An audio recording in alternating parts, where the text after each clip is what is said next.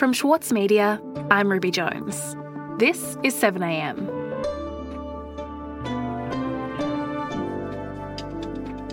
Eighteen months into the pandemic, the Prime Minister has finally announced a plan for the way out, underpinned by modelling from one of our most respected scientific institutes.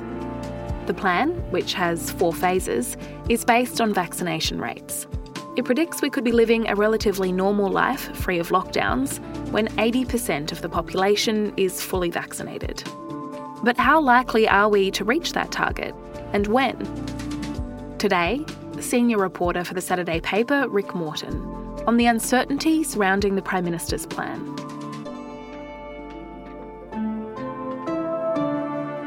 It's Tuesday, August 10.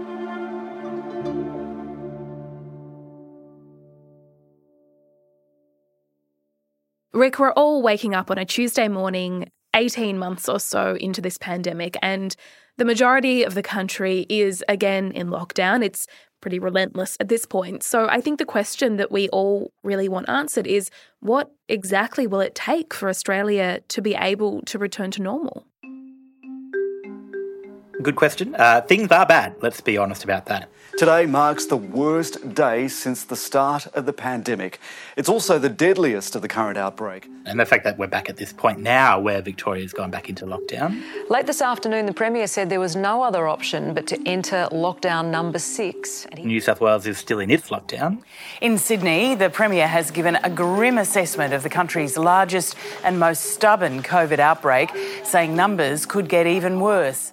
Of course, for most of the pandemic, border closures have worked to keep things relatively normal here, but that's clearly not the case anymore. And it's even more stark uh, that we're back in these lockdowns when so much of the rest of the developed world is, is opening up. Well, what a contrast. The UK is waking to Freedom Day, an easing of all COVID 19 restrictions. Prime Minister Justin Trudeau announced that Canada could start allowing fully vaccinated Americans back into that country around mid August. Canada continues to lead the world in vaccination rates. You know, that's a problem. So, National Cabinet, just over a week ago, came up with a plan uh, with some evidence attached to it to hopefully get Australia out of this current crisis. Now, the question on everyone's lips is will that plan work? Well, good afternoon, everyone. I'm pleased to be able to join you here. I'm joined, of course, by the Treasurer. Uh, General... Okay, so can you tell me a bit more about this plan? What did we learn when it was announced a, a week or so ago? And we are releasing today the Doherty report um, that was provided both to the National Cabinet and, of course, the Federal Cabinet in releasing the National plan and the vaccinations. The Prime Minister Scott Morrison, Treasurer Josh Frydenberg, the leader of the Operation COVID Shield, Lieutenant General John Frewen, and the nation's Chief Medical Officer Paul Kelly all stood up um, at a press conference alongside the Doherty Institute's Professor Jodie McVernon to release the evidence for a plan that National Cabinet actually already came up with on July 2. That plan, I confirm, has four phases. The current suppression phase. So, what they were trying to do was give us some detail now about this four phase reopening of Australia, a four phase plan to deal with COVID 19. And today, uh, I want to share uh, the expert scientific advice through our experts who are here with us today that have informed this decision to get Australia in a position where we are living with the virus. So I'll hand over to Professor McVernon. Now, it was a pretty weird press conference because it was more like a slideshow presentation, and the text on the slides was actually really tiny. And uh, there's a presentation that I believe will be on screen concurrently. So it was hard for journalists to see what was going on, even while it was happening. Next slide, please. This slide's a critical conceptual slide um, that really brings together all of the key messages of our work in a single graphic. And of course, the information hadn't been provided to them before the press conference started. So it actually took until much later on before people started to really get into the detail of the plan itself. Okay, so what are the details, Rick? What are the targets? What are the, the triggers? All right, so this uh, most of this revolves around Australia's vaccination rates. Uh, it's now largely accepted, of course, based on increasing evidence from around the world and here in Australia that vaccines are the way out of this. Uh, even if they don't completely stop case numbers, they do severely limit serious illness, hospitalisations, and death, and that's where the focus needs to shift that under phase A, at the present time, lockdowns should be optimally early, stringent, and short. Uh, right now, we're in phase A. Uh, to get out of phase A and into phase B, we need to hit 70% of our eligible population being fully vaccinated. As we reach 70 and 80%, uh, the need for long, stringent measures across whole of states or across extended areas, uh, we believe will be substantively reduced. Now, remember, eligible means 16 plus, so this is the adult population. So, in terms of the actual total number of people who will be vaccinated at this juncture, it's just 56%. Right, okay. So, a target of 70% vaccination to enter phase B of the adult population. But what does that actually mean, Rick? What changes would happen under phase B? What would life be like? Lockdowns in phase B are less likely, but they are possible. So, in phase B, theoretically, lockdowns are far less likely, but they still remain possible. Uh, social restrictions will be lighter, and at this stage, Australians stranded overseas who are fully vaccinated could arrive back home. We will ease restrictions in phase B on vaccinated residents. The details of that are still to be worked through. They're still to be determined. They want to expand the caps on those numbers and also maybe give a bit more freedom to Australians who are fully vaccinated in Australia to be exempted from some of the restrictions that might still apply to people who are not vaccinated. Okay, then. So, what is next in the plan? What is phase C, and when would we hit that? So, phase C is reached when we hit 80% of the eligible population fully vaccinated. When we reach 80%, we will move into phase C. Um, we will abolish caps on returning vaccinated Australians. We will lift all restrictions on outbound travel for vaccinated Australians. The Prime Minister, Scott Morrison, said that lockdowns would be almost non existent in this phase, but if they did happen, they would be highly targeted. Again, we don't really know what that means. Uh, there will be a gradual reopening of inward and outbound international travel with safe countries. Safe countries, those that are in, have the same sort of vaccination levels that Australia has. Now, this is when things get somewhat closer to pre pandemic life. You know, there's a phase after this one, which is actually completely back to normal. This is phase D, where things are pretty much exactly back to the way they were before COVID 19 ever became a glint in our eye, so to speak. Uh, and that means international borders can reopen. But uh, that's a long, long way off. Mm, and it does seem a little hard to imagine that at this point, to be honest. But I think the big and, and obvious question here is for all of these stages, how likely are we to reach them? Where are we at now um, in terms of our vaccination targets? How far off are we from 70 to 80% vaccination rates? So, right now, only about 20% of the eligible population is fully vaccinated. So, we have a long way to go until we hit the 80% figure.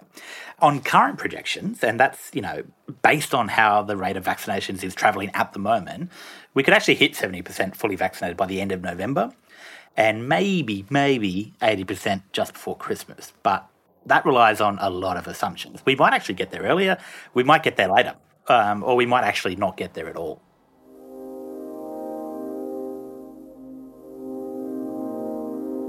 There are a lot of questions hovering over this plan, and some of it's just beyond our foresight. We don't know if there are going to be more dangerous variants than the Delta variant, even though that seems quite likely. We don't know how people are going to uh, change their behaviour or not, particularly as this drags on. We don't know whether all of the state and territory and federal governments are going to continue to cooperate. Uh, and we don't know whether the immunity from the vaccines we do have is long lasting or not, and at what stage boosters might need to be considered all of that stuff is up in the air right now, and we can only really discover the answers to that by living it through experience.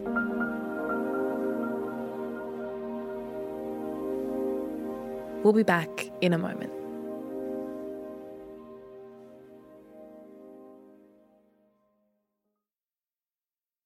Need a reminder of what political leadership looks like? Australia's master of political satire, Jonathan Biggins, is back embodying the iconic Paul Keating, visionary, reformer, and rabble rouser. Due to overwhelming demand, one man comedy The Gospel According to Paul is returning to the Opera House, on from the 4th to 23rd of June for its final term ever. Secure your tickets now at sydneyoperahouse.com for an unforgettable evening.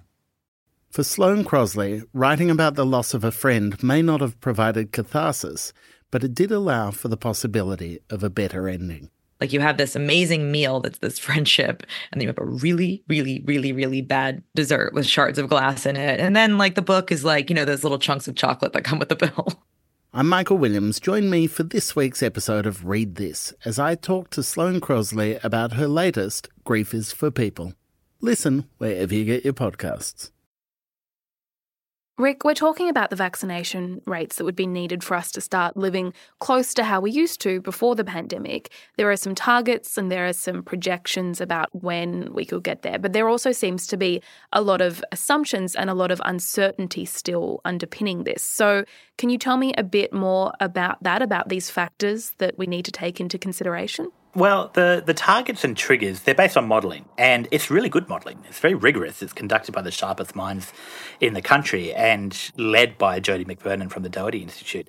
And so she actually like implored others to see the modelling as these kind of hypothetical scenarios. Yes, they modelled each scenario, you know, 100 different times with you know full access to as much data as anyone's got in the country, but they are just models at the end of the day. Now, some of the political uh, action that's been taken on the back of this modelling is kind of relying on the the most optimistic scenarios, and even then, the modelling itself may change if there's another more virulent version of the SARS-CoV-2 virus. So there's uh, you know a lot of what ifs, and even if we do reach eighty percent vaccination rates, states still can you know decide to lock down if they want to, um, particularly in subgroup populations where the vaccination coverage may not have reached yet. I mean, the other thing about these models is they're uneven. They're assuming that all of this stuff is happening at a uniform kind of in a uniform way across the country when that's not the case. That's not reality at all. Some states do better than others. So what this actually means is that phase C and D were endorsed by a national cabinet. In fact, all phases were. They came up with the phases before the modelling, but there is still no modelling to support phase C and D. Right. So, in essence, then the two most important phases, the ones that would make the most difference, C and D, where we would actually be able to see some freedom of movement, there's no modelling at all that actually underpins those. So, why is that? Uh, Jodie McVernon, who's the director at the Doherty Institute, she said during an online press briefing late last Tuesday that the reason the modelling stops where it does is because they just cannot possibly come up with any scenario that might seem realistic. Um, it's Rick Morton from the Saturday paper. Thanks for having me. I just wanted to. Um, all of the modelling is about getting us from phase, you know, A to B and then B to C. I can't, and I might have missed it, so forgive me, but I can't see what will get us to D. Um, is there any indication in the modelling about what that would take? And she said, you know, if you looked at the last six months, a lot has changed. So I guess um, the reason we stopped where we did was we said six months is a long time in this pandemic. You know, we've evalu- what we've evaluated and assessed is how far we think we could get with 80% vaccine coverage based on the current circulating strains and assuming the population stays on board with behavioural measures and other things. Beyond that, we think it's just too hard to know what will be happening in the external context. And that's what they've modelled, six months. So really, the only detail we've got is getting from phase A to phase B. But but D's not going to happen next year by the sounds of it. uh, and I actually pressed her on this. I said, so that means obviously we're not getting to phase D next year. And she kind of half chuckled and smiled and said, we we declined to uh, make an assessment to D, and I think the Prime Minister was happy that, that we had good grounds for saying that. Right. So, what does it mean then, Rick, to have a plan that is based on so much uncertainty? Because I think obviously we're all pretty desperate for a way out and we've been asking to know what the plan is but what does it mean when much of the modelling for the first part of it is so uncertain and there's no modelling at all for the second part of it? Is this something that we can kind of rely on? I mean look to be fair we needed a plan. We're 18 months into this thing and people were starting to ask okay look we've done um, as much as we can for as long as we can to kind of ride this thing out. But we do need to know that there is at least a glimmer of hope on the horizon, right? Like we do need to know that there will come a time where we aren't locked in our houses for half the year. What we want is to know that our governments, state and federal, are working on a plan through vaccination, which is really the hero of this whole project. Now, that's not the same then again as saying that we have all of the details about the way out because we don't some of that is because we just it would be silly to model some of that but equally i mean these phases were announced before we had any evidence to back them up so it does feel like particularly the prime minister is treading a really fine line i guess between allowing people to have a little bit of hope and also perhaps making something that might be construed as a false promise, particularly about phase D, because there's just no word. I mean, that's not happening any anytime soon at all.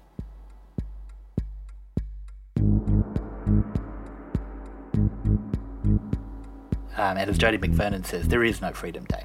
There's no Freedom Day. Not right now. We don't. We can't tell you. You know when life goes back to normal, and that's kind of where we're at.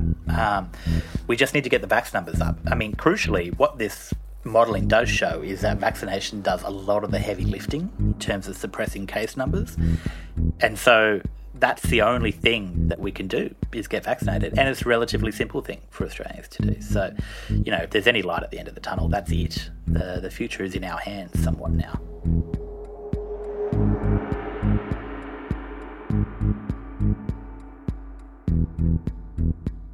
Rick, thanks so much for your time.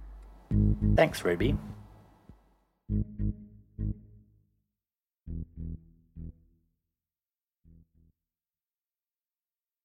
Sydney Dance Company explodes on stage with Momenta. This world premiere by acclaimed choreographer Rafael Bonachela is unmissable contemporary dance. Strictly limited season from the 28th of May to the 8th of June. Book now at sydneydancecompany.com. Also in the news today, regional Victoria's lockdown ended at 11:59 p.m. last night after the Victorian Premier Daniel Andrews said that there was no sign of COVID-19 transmission into the regions. Outside of Melbourne, the state has reverted back to the restrictions that were in place before the recent lockdown began, meaning that students can return to school and venues can reopen with strict density limits. Premier Dan Andrews warned Melburnians not to try and leave the city. He said that police will be monitoring the border between metropolitan and regional Victoria and handing out fines to those attempting to violate restrictions. And New South Wales recorded 283 new local COVID 19 cases yesterday, the Tamworth region in the state's northwest, the latest area to enter a seven day lockdown. I'm Ruby Jones. This is 7am. See you tomorrow.